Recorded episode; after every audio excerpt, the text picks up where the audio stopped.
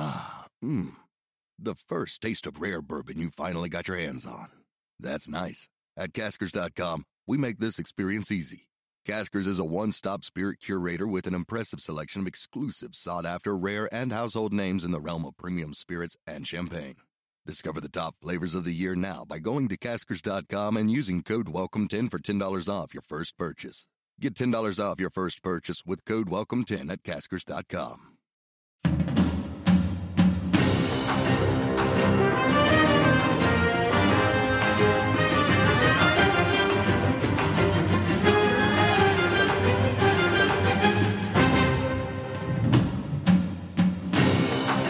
What do you think, huh? Looks like the headquarters of America. Folks, I am so grateful to be an American, proud to be an American, glad I was born here, raised here, and that I got to serve this country. You know, a lot of folks uh, don't realize we lose lives, obviously, in, in wartime in the military, but also in peacetime operations. It's a very frequent occurrence. And on Memorial Day, I think of my three friends who lost their life in peacetime in service to their country. Dale Mulkey, a Harrier pilot, Glenn Blaisdell, an F 18 pilot, and Steve Freeman, an F 18 pilot and A 4 pilot.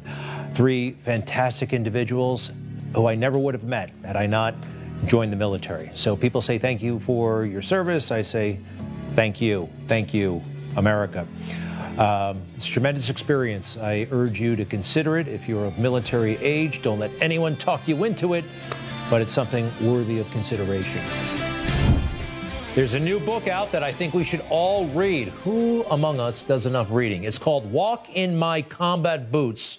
And it's by James Patterson and Matt Eversmann. First, about the book, it's a collection of true stories from America's war heroes about their experiences, and is compiled through interviews with James Patterson and decorated war hero Matt Eversmann. A bit on them both. James Patterson, of course, is the worldwide one of the most successful authors ever. He has sold more than 300 million books. That's uh, pretty extraordinary. Um, James Patterson, household name famous. Uh, we also have with us Matt Eversmann, the co author. Now, on October, in October of 1993, Matt was placed in charge of a group of Army Rangers to lead a daytime raid against an eager enemy militia in Mogadishu, Somalia. Those events were captured in the film Black Hawk Down. Josh Hartnett played Matt Eversmann. Gentlemen, welcome to you both. Congratulations on the new book, Walk in My Combat Boots.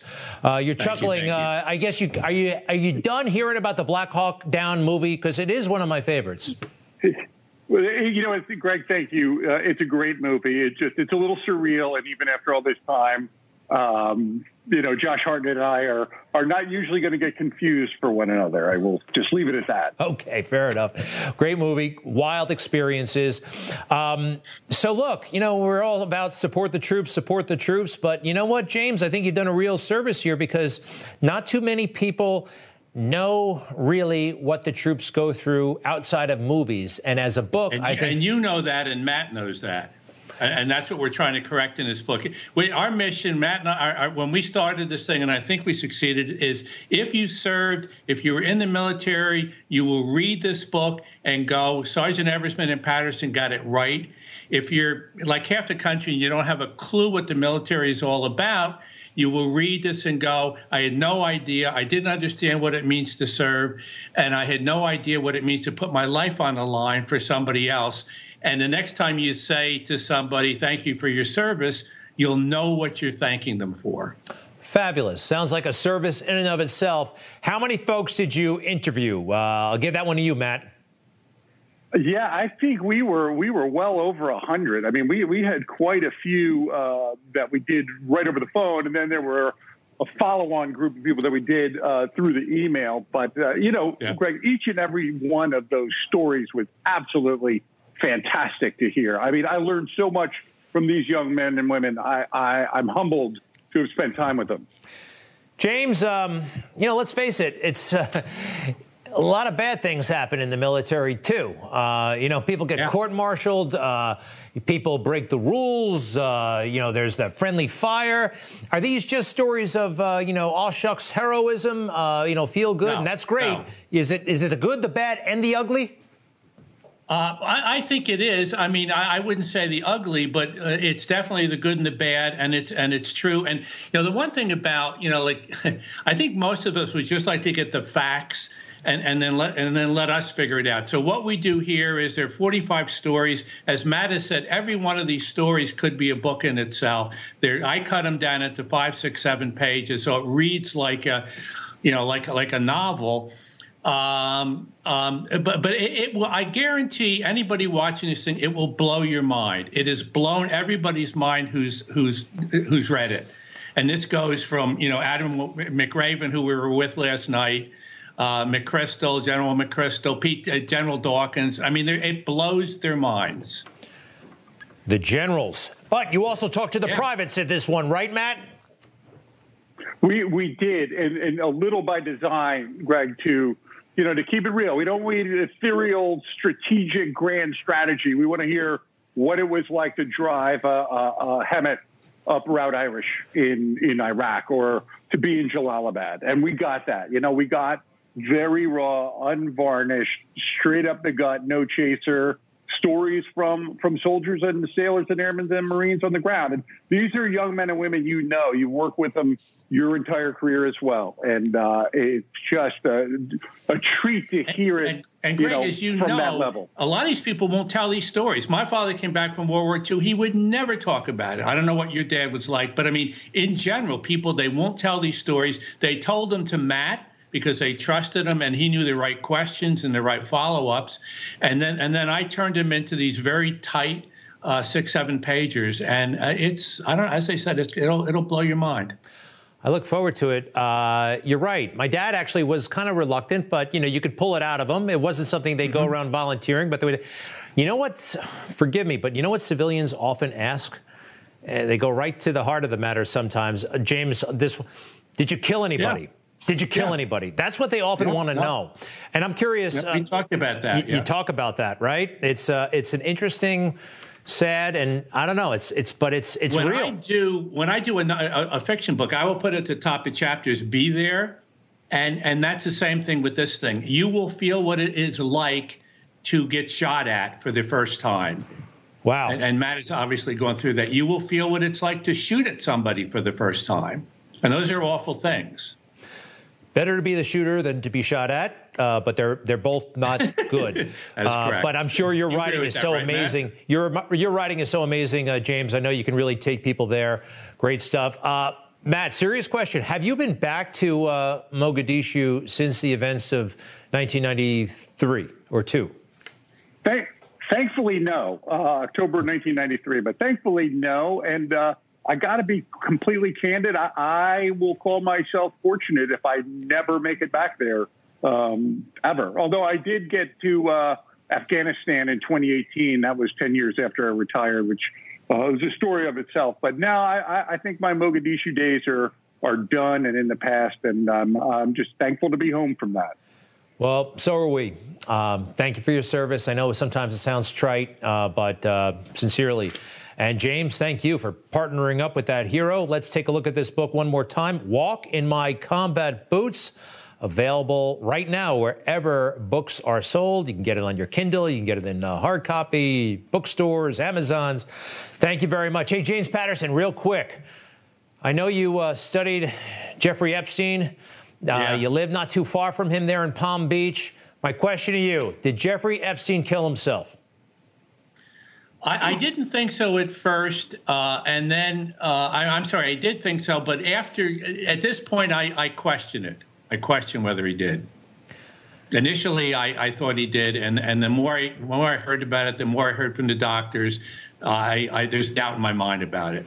Uh, James did an amazing book about uh, uh, Jeffrey Epstein and his uh, you know, crazy, the craziness he was engaged in called Filthy Rich. It's available still wherever books are sold. The Billionaire Sex Scandal. Uh, James Patterson, thank you very much. To be continued. And Matt Eversmann, thank you, sir. Thank you. Thank you for your service as well. All right. My pleasure. Thanks, guys. Uh, we will be right back. Have you checked out the Newsmax Daily Podcast with me, Rob Carson? You get daily news, insightful commentary, and believe it or not, comedy. Check it out wherever you listen to your favorite podcast or at newsmaxtv.com slash podcast.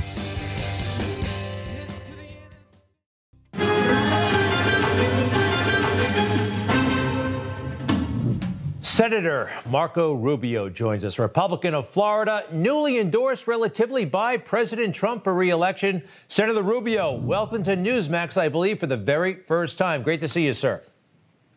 Well, thanks for having me on. I, I, think I've been in interviews before, where like in the hallways, but I'm not sure I've been on a show yet. So thanks for having me. Yeah, no, this is a prime time. So thank you, Senator. Hey, um, very enthusiastic uh, endorsement from President Trump.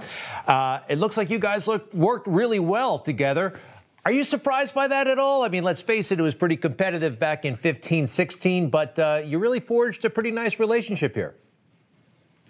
Yeah, look, I mean, 2016, I ran for president. It's a comp- competitive environment, but since the moment I entered that race and during throughout the Trump presidency were very productive years for me. We, we, worked very well together with the Trump White House and with the president. And he outlined a lot of the things that we worked on. You're talking about Latin America, you're talking about China, you're talking about PPP.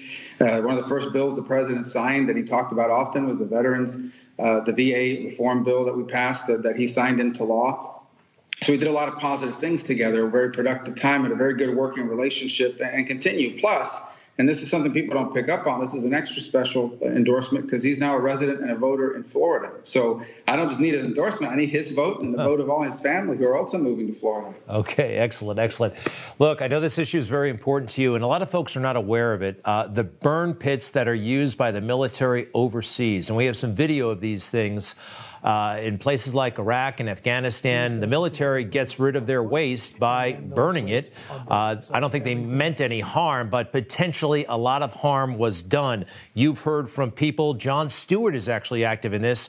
Veterans, members of the active duty who say that they have been sickened, have very serious diseases, including cancer, as a result of this. But uh, what's the status? Because I believe it has not been scientifically proven at this point. So, what can be done? Well, there's a couple points. Number one is if you think about these people, we send them overseas, put them in danger, and they're in these areas where the way they got rid of garbage and so forth is they burned it, and they burned it using jet fuel. Then you have a lot of these young veterans returning home and have these very rare cancers that develop among a significant number of them, and their families are wiped out by it. And so, it, frankly, it's impossible. To be frank, it's impossible to be able to prove a direct linkage between those burn pits and that cancer. But by the time you prove it, if you could, it's probably too late. These folks have gone bankrupt. Many have passed away, and their families are left destitute. So here's the way I view it. There has to, and this is what the bill says. The bill says there's a presumption that if you served overseas in uniform near one of these burn pits for a substantial period of time and you develop one of these rare cancers that you don't typically see in the population, there is a presumption that it was caused by that. And the way I view it is twofold. Number one is we put people in harm's way, we have an obligation to take care of them. Number two is at worst, the worst thing that could happen here is that we actually provide health care for people who served our country in uniform overseas in a danger zone. This is not for people that served anywhere, it's for people that served in these very dangerous zones. So I don't know how, at the end of the day, providing health care for veterans that have come back after serving our country could possibly be a bad outcome. Uh, hey, you've got my support. Uh, it sounds terrific, and those burn pits uh, were pretty big. Uh, Senator, um, I know you're you have a passion for foreign affairs. You heard the plan. Joe Biden wants troops out of Afghanistan. I think the deadline now is September 11th of this year. How do you feel about that? How are you right now on Afghanistan? Well, look, yeah, I mean, the Trump administration had, had reached this agreement to withdraw by May 1st. So that their decision was whether to continue with that or not. Uh, but once that decision was made and inherited by the new administration, now the question is number one, how do we do it in a way that is safe for our men and women that are still stationed there? And second, what we really need to keep an eye on at this point is okay, we're not going to be in Afghanistan. There's a high likelihood, and I hope I'm wrong about this, but there's a very high likelihood that the Taliban retakes that country almost entirely or partially. And once they do, the Al Qaeda is going to return and establish a safe haven there. And we know what happened the last time they had a safe haven in Afghanistan. So if we're not going to be there on the ground with troops, and that's now coming to an end, we need to have a plan for how we're going to sustain pressure on Al Qaeda so they can't you know, reform, come back together, and then all of a sudden, three or four years from now, we're facing new threats here in the homeland and in other parts of the world. So that really needs to be our focus now. The decision to leave was made under the Trump administration. Now we just have to make sure that we do what we can so Al Qaeda can't reconstitute and come after us like they did. Uh, on September 11th of 2001. Right, and of course the Biden administration, though, because it was a Trump plan, they had to modify it, uh, put the Biden stamp on it, I guess. Uh, so, Senator, um, could you run for president in uh, 2024 if President Trump is a candidate, I know this is a hypothetical, and uh, but could you run against President Trump? Uh, he just endorsed you. He's, you know, they say he's the head of the party, essentially de facto. What's your, what would you say to that? Yeah, I think my view on that is that President Trump is the most popular and most influential Republican in America. I think he'll still be that in 22 and in 24. And uh, he decides to run for president and for the nomination, he's going to be the party's nominee, and that's the way I would view it. Um, it, it, you know, again, he hasn't made that decision. It's still a long way off down the road. But I, if Donald Trump decides to, to run for president in, in 2024 again, he's going to be the Republican nominee. And I think almost everyone that I've talked to would agree with that. So, uh, folks, you can follow Marco Rubio, Senator Rubio, at Marco Rubio. Twitter can be a pretty noxious place and uh, all kinds of partisan combat going on. But I noticed, Senator, you put a Bible verse on every day. And I can tell you, you never know who you're going to touch with those messages in the middle of uh, the Twitter chaos. So uh, thank you for that. And I recommend everybody follow you. Thank you. I appreciate that.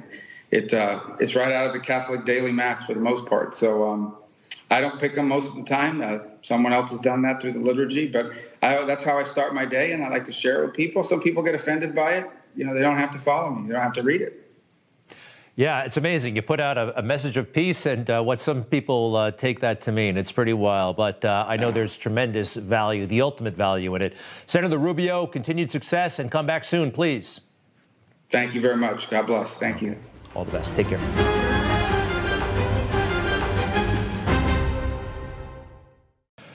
Folks, this is, of course, Ashli Babbitt. If you've been watching this show, you know we've been talking a lot about her.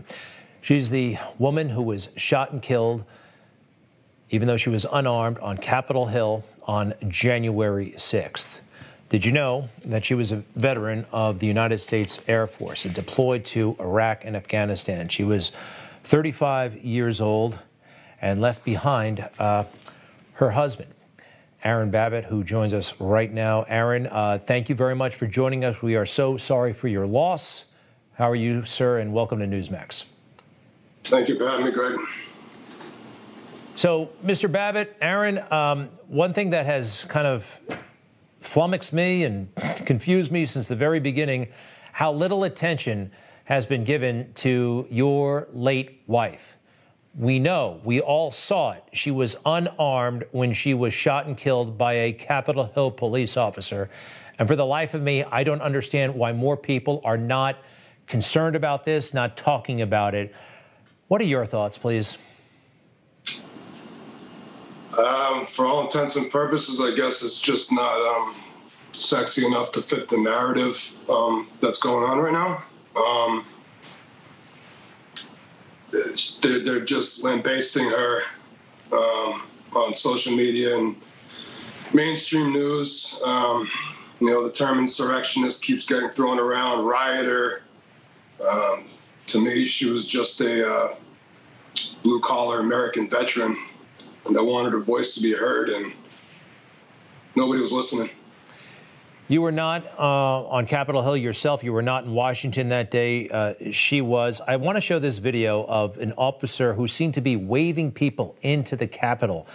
And we, we've seen footage like this. Uh, this is not the only example, but security was so lax. And at this point, some official person in uniform seems to be encouraging people to make their way into the Capitol. At another point, I see people walking directly by Capitol Hill police officers. So, if you could speak to that a bit, you have heard again the term insurrectionist and rioters. There are plenty of people who walked in because they were allowed to.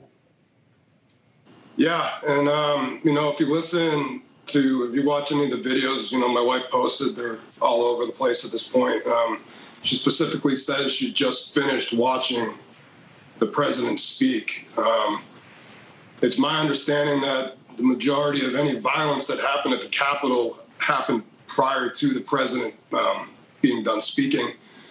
Um, and then I've also seen a video, um, can't find it anywhere now, but it's, uh, it's an overhead of inside the Capitol, and you can see my wife calmly walking through the red velvet ropes, taking a video, you know, just walking very calmly with everybody else. I mean, she wasn't violent. She wasn't there to hurt anybody. Now, I know this is tough, but I, we do have a, a screenshot of the officer holding the gun that he, uh, at the moment he fired the weapon at Ashli. And I know it's tough, but this is the moment when it happened. Now, she was, it looked like, trying to crawl through a, or, or jump through a window um, yeah. that was on a door. I mean, she was trying to get to the other area, which apparently was restricted, correct? That's yes. I mean, that's apparently that's where that is. I'm not familiar with the Capitol layout. I'm not. I've never been inside that building in my life. Um, but I've seen the pictures that you've seen. Um, nothing, nothing she did that day warranted to be, you know, one shot, one kill, just executed. Agreed, sir. I mean, again, she is unarmed and she's jumping through a window. Restricted. With her hands on the, with her hands on the, on the door. And we always hear, show me your hands, show me your hands. Her hands are visible. So I don't see any justification at all. Uh, I know they're not criminally charging this officer, uh, whose name we don't know for sure officially. Do you happen to know the officer's name? No, there's been no official um, word from anybody in a position of authority or capacity that has come out and said this gentleman's name. So. At this point, you are suing the, and, and, there's been some conflicting reports here. So you are suing uh, the Capitol Hill police officer in question or the Capitol Hill Police Department for uh, roughly $12 million. No, I see. I don't. I, have not heard any of that. So I, I, think some of this is just hearsay. Um, yes, there obviously there is going to be some type of civil um, action coming, but I've heard of no dollar amount, and it's not been filed as of yet. Has anyone explained to you what happened? Um, you certainly are entitled to an explanation. Um, has anyone reached out from the Capitol Police or uh, any any no. government? No. The only only um, officers, he's a detective that I, I heard from was actually Metro PD. Um, nobody from the Capitol Police Department. Uh, one congressman called me that night on the 6th, and it was Congressman Issa. And uh, he was actually confused as to why he was calling me because I don't live in his district. Um, and I figured out later it's because my business is in his district. But uh, I never heard from the congressman that, you know, I live in his district. So, again, when we, um, I do want to ask you again about the the moment there, uh, this officer opens fire. She's unarmed. And then the next morning, I was, this is what really grabbed me. I was watching live television, and the Today Show and all the morning shows were there, and they weren't talking about that a woman was killed. A Trump supporter, I, perhaps that's why they found this not interesting or not worthy of reporting but they were ignoring it and everybody knew it. And I couldn't believe it. I saw Savannah Guthrie in front of Capitol Hill for an hour, and she didn't mention anything about what we all knew that a person was shot and killed unarmed in that building right behind her. You say it doesn't fit the narrative, but still, I just don't see how anyone denies reality. And you see how fast they cleaned up that scene. I mean, they had my, my wife's blood off that ground as quick as they could. They pulled her body from that floor as quick as they could. They carried her upside down like they were draining out a deer. You know, anybody with basic medical experience can tell you elevate that wound, and they they they carried her they carried her upside down, and they really wanted to get her out of there as fast as they could. And that's not to save her life. They just wanted to erase that from that moment of time. Sir, we want to highlight that there is a GoFundMe page. We all know that with the death, there are all kinds of unexpected expenses and all kinds of things pop up. Ashli Babbitt Official Memorial. Um, anyone can can donate, and also if folks want an update on on this, there is a Twitter account, Justice for Ashli. Let's go ahead and put that up on the screen. It's right there at for Ashli. You can follow the developments in in our remaining time, sir. If you could just tell me. Um, all I know about your wife is the she was a veteran and uh, and what happened on that day. Anything you'd like to share about Ashli, please? She was a beach girl. We'd spend all we live at the beach. We'd spend every day down at the beach that we could. Sunsets, go to breweries. You know, we just definitely embedded ourselves in our neighborhood, and everybody loved her. Um, there's nothing really more that she loved more. You're showing a picture of her dog. Uh, her dog died of a broken heart in February because she didn't come home. Um, she loved talking to people with uh, opposing views, and you know that was her favorite thing to do. And after that, it was let's go drink a beer together, friend. You know, and my wife was a very magnanimous, large ball of energy in a very small package, um, and a lot of people are reeling from the loss of her. That the, the void is insurmountable, unexplainable. Um, but we wake up every day missing her. Well, it's amazing, sir, to me. First of all, I'm, I'm, I'm, terribly sorry for your loss, but it's amazing that this is not an issue that people aren't discussing, certainly in the media. We all saw what happened. She was uh, possibly where she shouldn't have been, but she uh, was unarmed and uh, did not pose an immediate threat to anybody, and no one's talking about it. And it's very, very troubling to me. That's very strange. Let's keep in touch. Uh, let's keep in touch, if you uh, wouldn't mind, Mr. Babbitt. Um, I would love to. I'd love to have you back, and we uh, we will cover whatever development happens. Okay.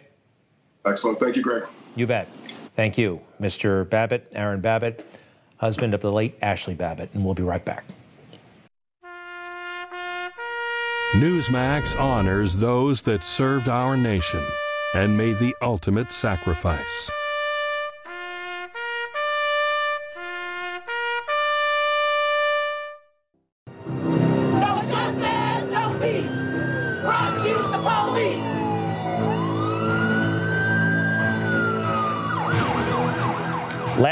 June, David Dorn, 77 years old, a retired police captain, was killed by looters during a George Floyd riot, uh, again in St. Louis.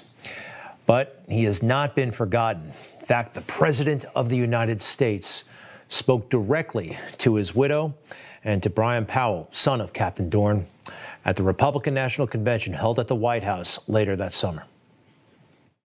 Here tonight is the grieving family of retired police captain David Dorn, a 38 year veteran of the St. Louis Police Department, a great man and a highly respected man by all.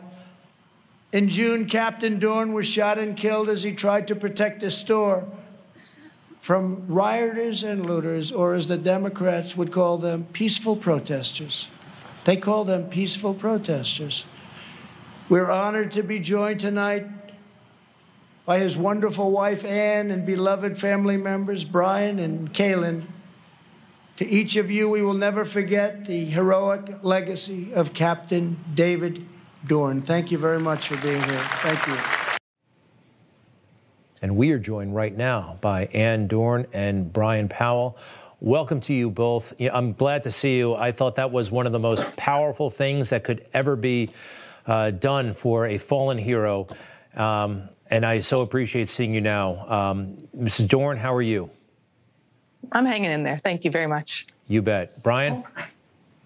Yeah, I'm hanging in there too, just uh, taking it day by day.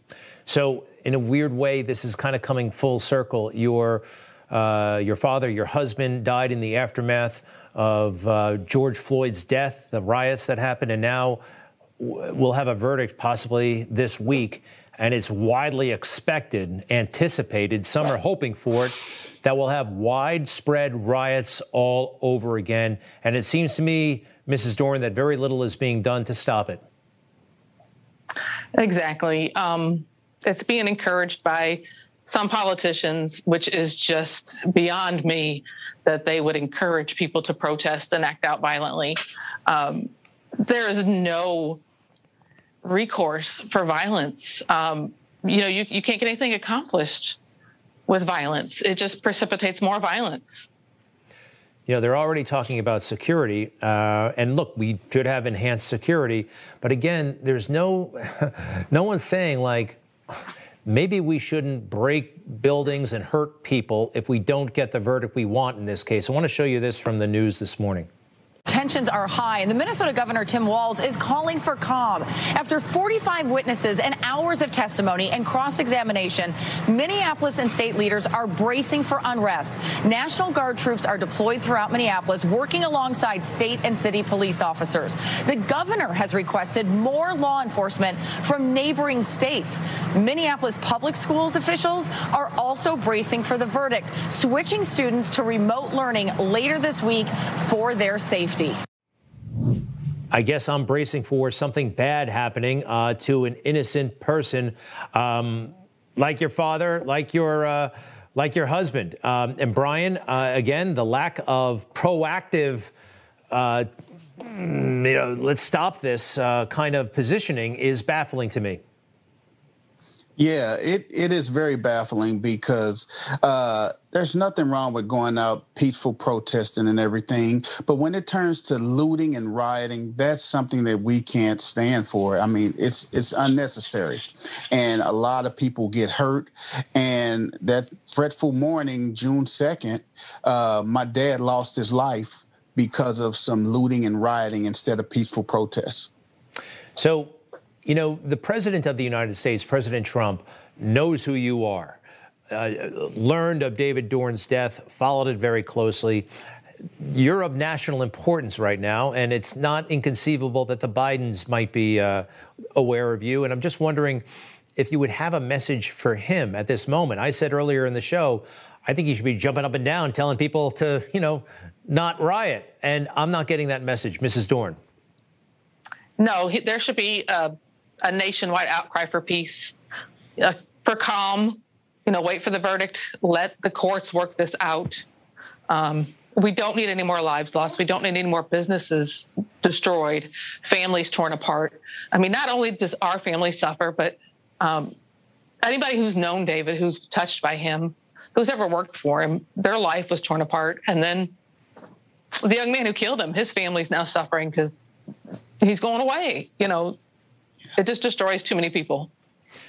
Stephan Cannon, 24 years old. You mentioned he was charged with first degree murder, first degree robbery, first degree burglary, three counts of armed criminal action.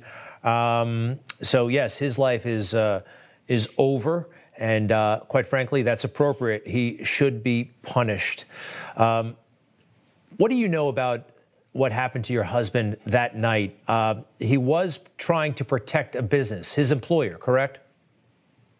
Yes, he. Uh, Lee was his friend, and he was the response person for any alarms that went off in the business.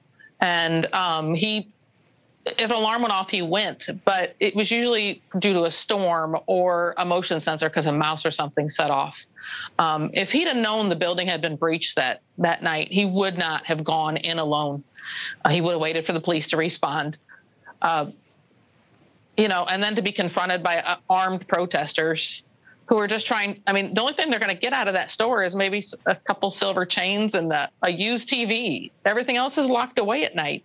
There was nothing of true value in there, and my husband lost his life over a twenty dollar TV. Governor DeSantis is, uh, I think, just signed into law um, something that will make rioting and damaging public property even a more serious crime than it already is. This is Governor mm-hmm. DeSantis mm-hmm. from earlier.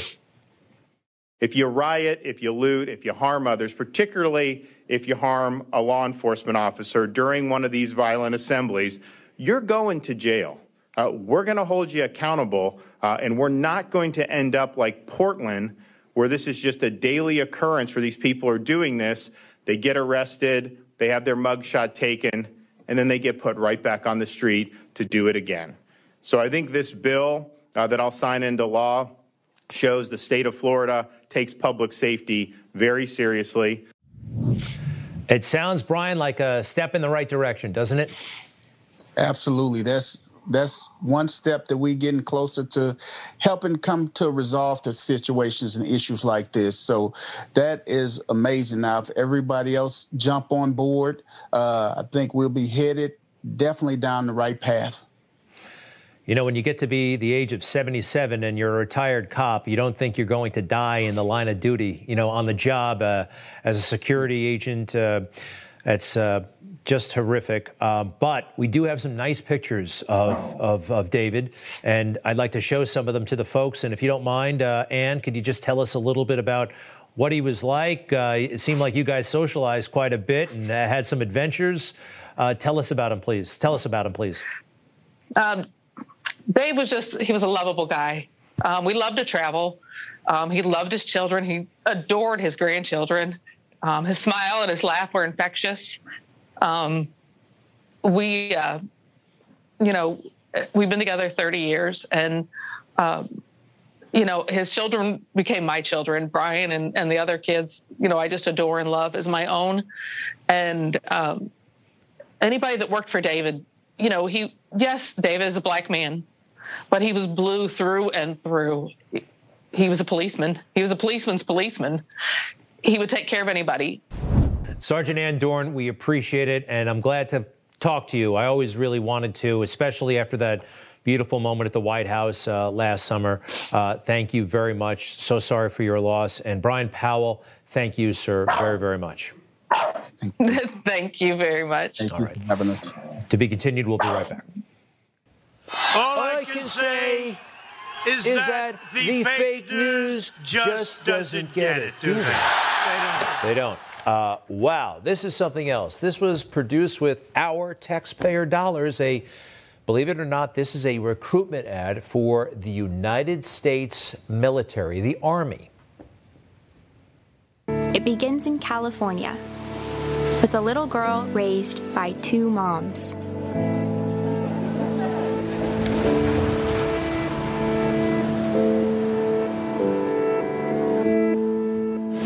Although I had a fairly typical childhood, took ballet, played violin, I also marched for equality. I like to think I've been defending freedom from an early age.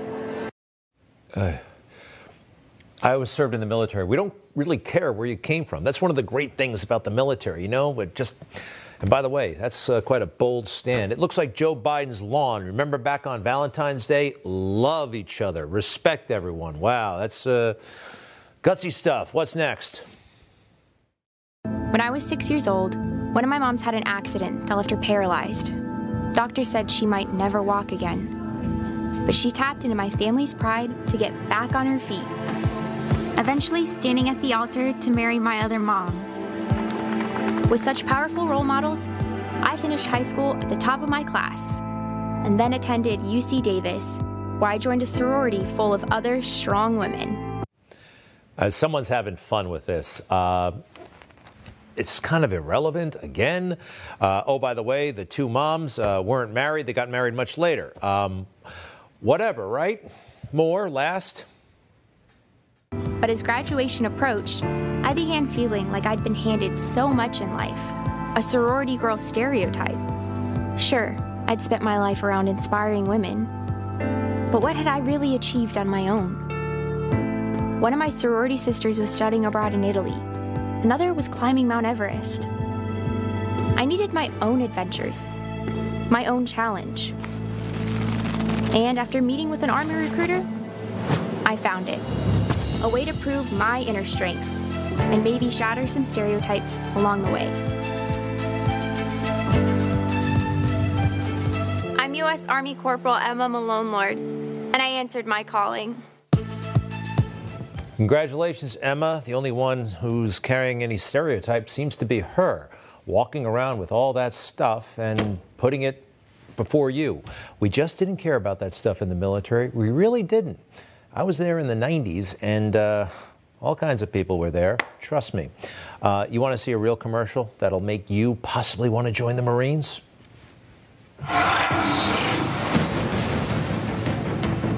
We offer another path where the battle to belong begins. Awakened by a calling, united by purpose, defined by the cause you fight for.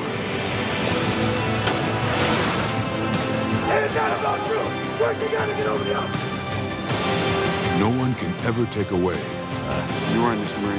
what it means to be among the few the proud, the Marines. Ah, ah. You want to join, don't you? That is motivational. Then again, it was done in the late stages of the Trump administration. Who knows what my Marine Corps is working on now? Fingers crossed.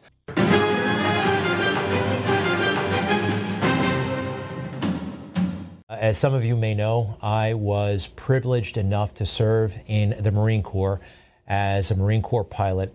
It was the greatest honor of my life. I enjoyed it so much. I actually missed, though, the big wars. I went in just after the Gulf War and I got out not long before 9 11. Uh, I saw combat, but as a journalist in um, Iraq. Got to fly over Iraq once, um, uh, a couple of missions OSW, but it was pretty benign while I was on active duty. Nobody shot at me. I didn't shoot at anybody. But uh, here's what I want to emphasize to the folks that serving in the military is dangerous even in peacetime. You train like you fight, and you fight like you train. So you train pretty hard. I want to show you three very great Americans. Uh, in black and white, that's Dale Mulkey, Captain USMC. He died in 1996 in a Harrier crash.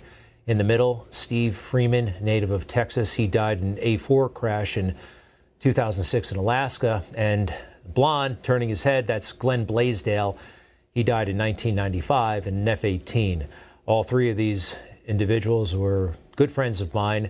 Uh, I'd like to tell you a little bit more about each, starting with Glenn Blaisdell, native of Indiana, uh, extremely funny, aggressive pilot.